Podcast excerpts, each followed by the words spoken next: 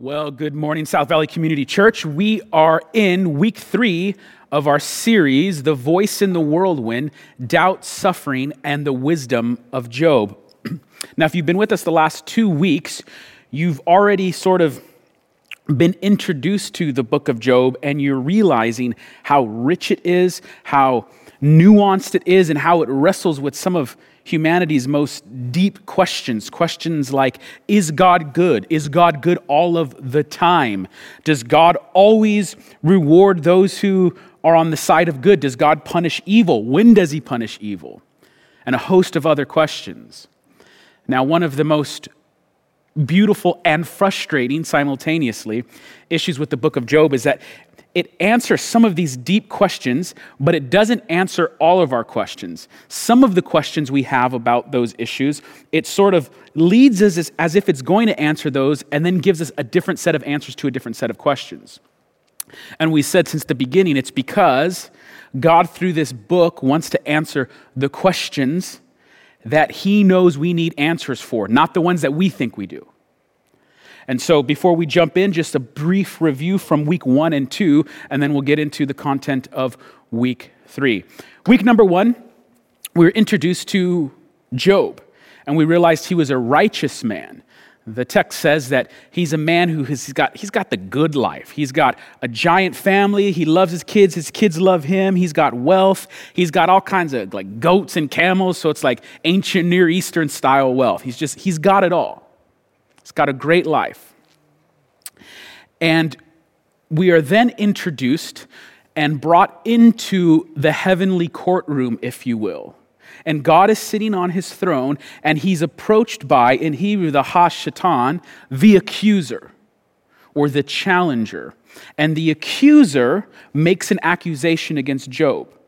And the accuser says to God, Job is only obedient because you blessed him, which, which is a deep deep um, question and accusation that has to deal with human motivation. Why do we do the things that we do? Or more importantly, why do you or Job actually obey God? Do you do it just to be blessed? Do you do it just to receive goodness? Or are you obedient because you love him? And Satan's accusation, the accuser's accusation that Job's a good guy, but you've given him a good life. Take it all away. Take it all away and see if he maintains his goodness. And when we say take it all away, we mean everything. Job will ultimately lose everything his wealth, his riches, his possessions, even his family, his children. Job loses everything in his life. But yet, he in turn does not accuse God. He maintains his righteousness in the midst of his suffering. Which brings us to the content of week number two last week. Job has lost everything and he's in the most miserable state imaginable, and he has some friends come to join him. And his friends try and give Job advice about his situation. But the way they see Job and his situation is through the lens of something called retribution theology. And simply stated, retribution, retribution theology says that the universe is ran in a certain way. When someone is good, they will receive good things in life. When they are bad, they will receive bad things in life. And it's a super simple way of explaining it, but at the heart of it is this idea that if somebody is suffering, if someone is losing things, someone is experiencing the loss that Job has, then clearly if God is good, he wouldn't do that just randomly. Clearly, Job must be being punished. And so his friends, although they mean well, they've come alongside Job and they're telling him, You're suffering because you have sin in your life. And this is a horrible thing for Job to experience because he's lost everything and now he's being accused of even more. But in the midst of that, he maintains his innocence. Now, jumping into this week, I want to show you how Job responds. Because Job is going to respond to his friends sometimes, but for the most part, and this is fascinating, Job will respond to his accusations by going to God. And he takes his cries to God. Job 9, 8 through 9, we see some of this. Job says, Who alone stretched out the heavens and trampled the waves of the sea? Who made the bear and Orion, the Pleiades and the chambers of the south? Now, briefly, we've talked about this. The majority of Job is written through Hebrew poetry. And if you're reading it in your Bibles, you're going to see that the text is centered uh, in, in, in, your Bibles, it doesn't just, it's like not a left hand margin type of thing like most of the other Bible is. So it's telling you this is Hebrew poetry. And in this, Job is speaking poetry to invoke an image. And I want you to focus on the image. He says, Who alone stretched out the heavens? So picture a, a king of kings, a lord of lords, someone who is omnipotent, all powerful. Like, who alone can stretch out the heavens? And then it says, and trample the waves of the sea. Now, picture that. Put that in your mind. And trampled the waves of the sea. The sea in ancient Near Eastern thought was a place of chaos. And so you're meant to picture a God who is so powerful that he walks on the sea of chaos. He walks on the water. And he's made the stars and constellations. Section goes on. Verse 10 and 11. Who does great things beyond searching out and marvelous things beyond number? Behold, he passes by me and I see him not. He moves on, but I do not perceive him. This is rich poetry. Again, the images of a mighty creator God who walks on the water, but here's the sad news. Job says this mighty God who tramples the sea of chaos, he just passes by me. And I see him not. He moves on and I do not perceive him. In other words, Job's lament is this God is so powerful, so incredible, so beyond human capabilities, it's as if we can't even approach him. God just passes you by. He's beyond you, He's too far beyond you. The theological word for this is transcendence. Transcendence deals with the fact that God is so far above and beyond us, we, we can't even comprehend this being. I mean, think this is the claim. Christians believe that God is omniscient, omnipotent, immutable, and those are all theological terms that mean God is unchanging. He changes not. He is omnipresent. He is everywhere at once. He is omnipotent. He could do all things. He's omniscient. He knows all things. Let's just camp on knowing all things for a moment. God is a being who knows all knowledge, all possible knowledge, and he knows it in his eternal now. He doesn't go from one thought to another. He doesn't have to, oh, I'm, I'm working on this issue on the universe, and then I jump to this other thought, and then I go here. God knows all things simultaneously in his eternal now. I'm talking about every human being, all their names, all the hairs on their heads, every blade of grass, how many weeds you have in your backyard, how many grains of sand there are, how many planets there are, how many stars there are, how many oxygen atoms there are in your living room right now. He knows all things eternally and he doesn't even have to move from thought to thought. And Job is saying, I am suffering and I'm maintaining my innocence, but how can I even bring my case to such a being? How could I get past the transcendence? In other words, the distance between Job and God is too much.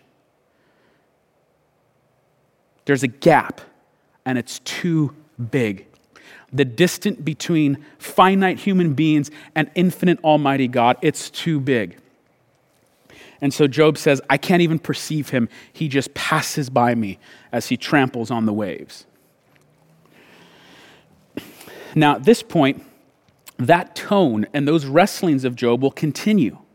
But in the midst of all of that, there's these little hints at something going on in Job's cries and his laments.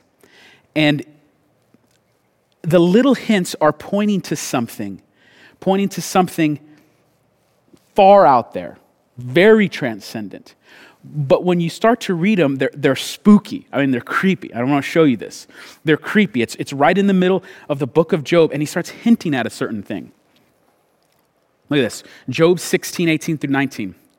O earth, cover not my blood, and let my cry find no resting place. Even now, behold, my witness is in heaven, and he who testifies for me is on high. You did you catch that? So I said it's spooky. This is weird. He says, I have a witness in heaven who testifies for me. It's like, what are you talking about, Job? What are you talking about? Is there a witness in heaven bearing testimony to God of Job's innocence? And the answer in the book of Job is, is like, no. Who's in the heavenly courtroom? the accuser. Satan is in the courtroom and he's not testifying to the innocence of Job. He's making accusation against Job. But yet, somehow, in the midst of this suffering and lament and these, these cries that are talking about God being transcendent, he's like, there's someone else, and that person is my witness in heaven. Here's another, another one. It goes on, verse 20. My friends, they scorn me and my eyes, they pour out tears to God. Horrible situation. that he would argue the case of a man with God as a son of man does with his neighbor. Now, again, this is rich, rich poetry, and what Job is talking about is he's longing for someone to be able to talk to God and bring his case. In a very similar manner, Job is saying, I can talk to my neighbor. I can talk to my neighbor and we could work things out. But between me and God, who is the neighbor that can talk both to God and talk both to humans? Who is that person that stands in the middle? Another one. This is, this is crazy. This is crazy. Job 19. Job declares, For I know that my Redeemer lives, and at the last he will stand upon the earth. And after my skin has been destroyed, yet in my flesh I shall see God. It's like, what's going on? Job is crying out.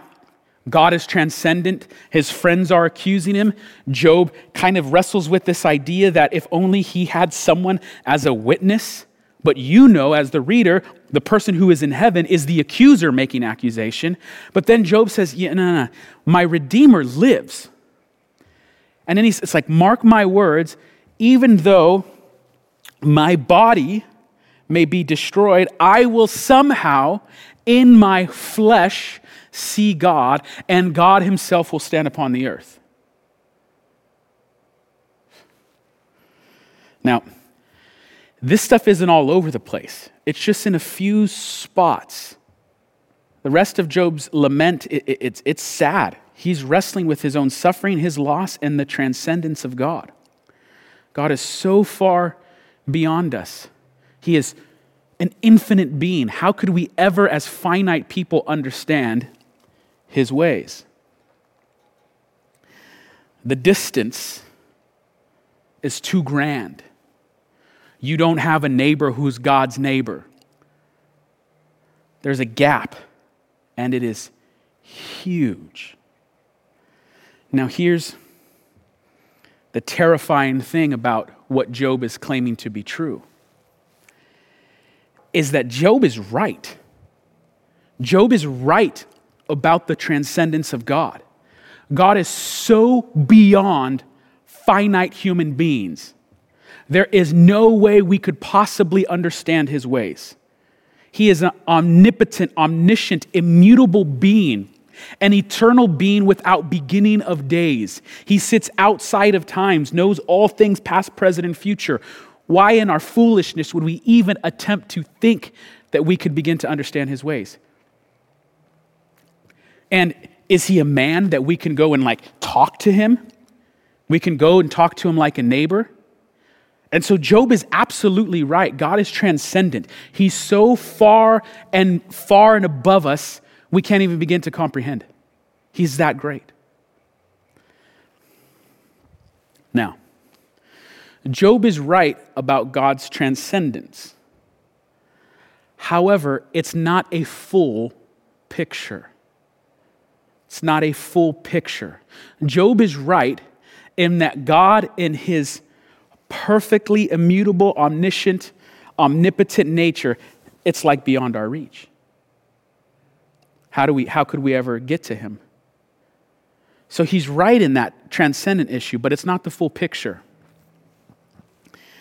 See, thousands of years after the book of Job was written, and 2,000 years ago from where we are today, the first Christians dared to make the audacious claim that in the person of Jesus, God had closed the gap.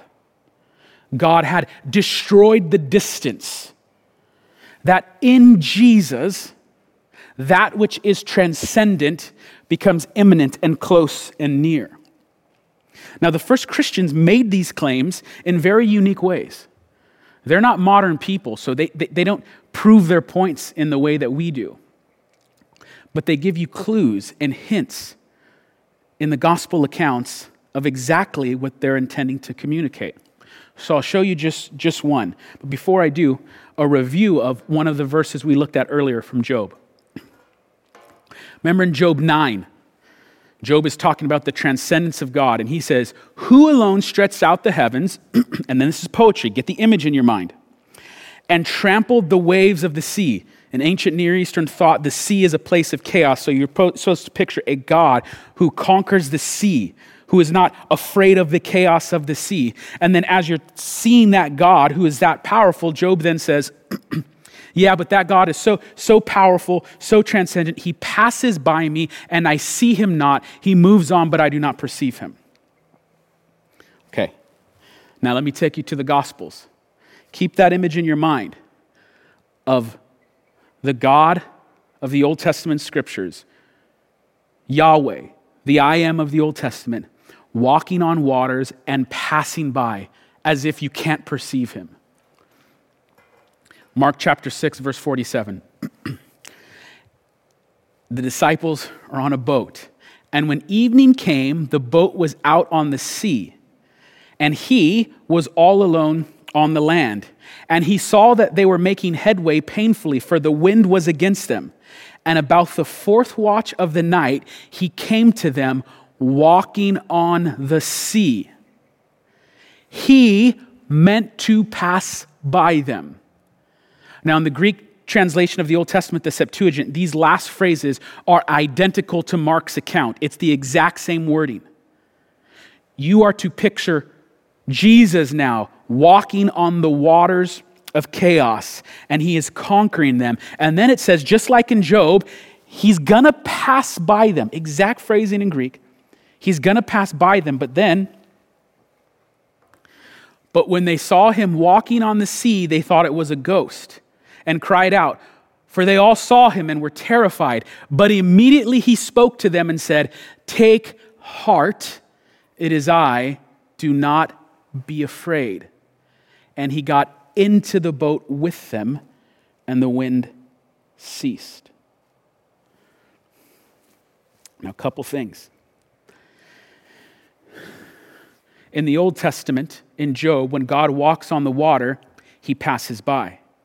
Mark sets up his story as if that's going to occur, but then when his people cry out for them, rather than passing them by, he says, Take heart, take courage, do not be afraid. And then in English it reads, It is I. In Greek, the phrase is ego eimi, I am. I am, which, if you're familiar with the Hebrew scriptures, God in the Old Testament, in Hebrew, Yahweh says to be, I am. And so you picture this the chaos of the sea, the disciples are terrified. And there's one walking on the water, but rather than passing them by, take heart, take courage. And then it's like, do you know who you stand before? I am ego eimi. Do not be afraid. And then, what does Jesus do? He gets into the boat with them. In other words, God Himself has come and got into the boat with humanity. That which was transcendent is now made near in the person and work of Jesus, the Son of God. Another leader in the early church by the name of Paul the Apostle would say it like this For there is one God, and there is one mediator between God and men, the man Christ Jesus. So you have God, the transcendent, and human, finite human beings down here. And what happens is God Himself comes as the God man and bridges the gap and now stands as the mediator. True God, true man, true God, true humanity. And in Jesus, God comes near to us. Now, prior to this, it wasn't as if God was completely unknowable. In the Old Testament, you, the, the people of Israel had a relationship with God, but we didn't know so much about the nature and character of God. What would God have of us? What would the perfect human being look like? How would the perfect human being behave? When Jesus comes, he shows us what humanity is all about. This is what perfect human beings ought to look like. So, if you want to know how you ought to live, how you ought to behave, how you ought to go about your life, you have the perfect example in Jesus who, when the, who is the transcendent God who becomes near and puts on display perfect humanity. There's a song by an old artist by, by the name of Richard Mullins. He died in a car accident decades ago, and he has a song called Kingdom Come, and he describes this idea like this We didn't know what love was till he came, and he gave love a face, and he gave love a name, and he gave love away like the sky gives rain and sun. And what I like about this is it's like human beings, it's like we needed another human being Yes, God, we know you are holy and we know you are transcendent. We know you're omnipotent. We know you're immutable. We know that. But we also want you to be near and we want, us, want you to show us what it looks like to do this humanity thing. And Jesus comes and he gives love a face and he gives it a name. The lyrics go on. We were looking for heroes. He came looking for the lost. We were searching for glory, and He showed us a cross. Now we know what love is because He loved us.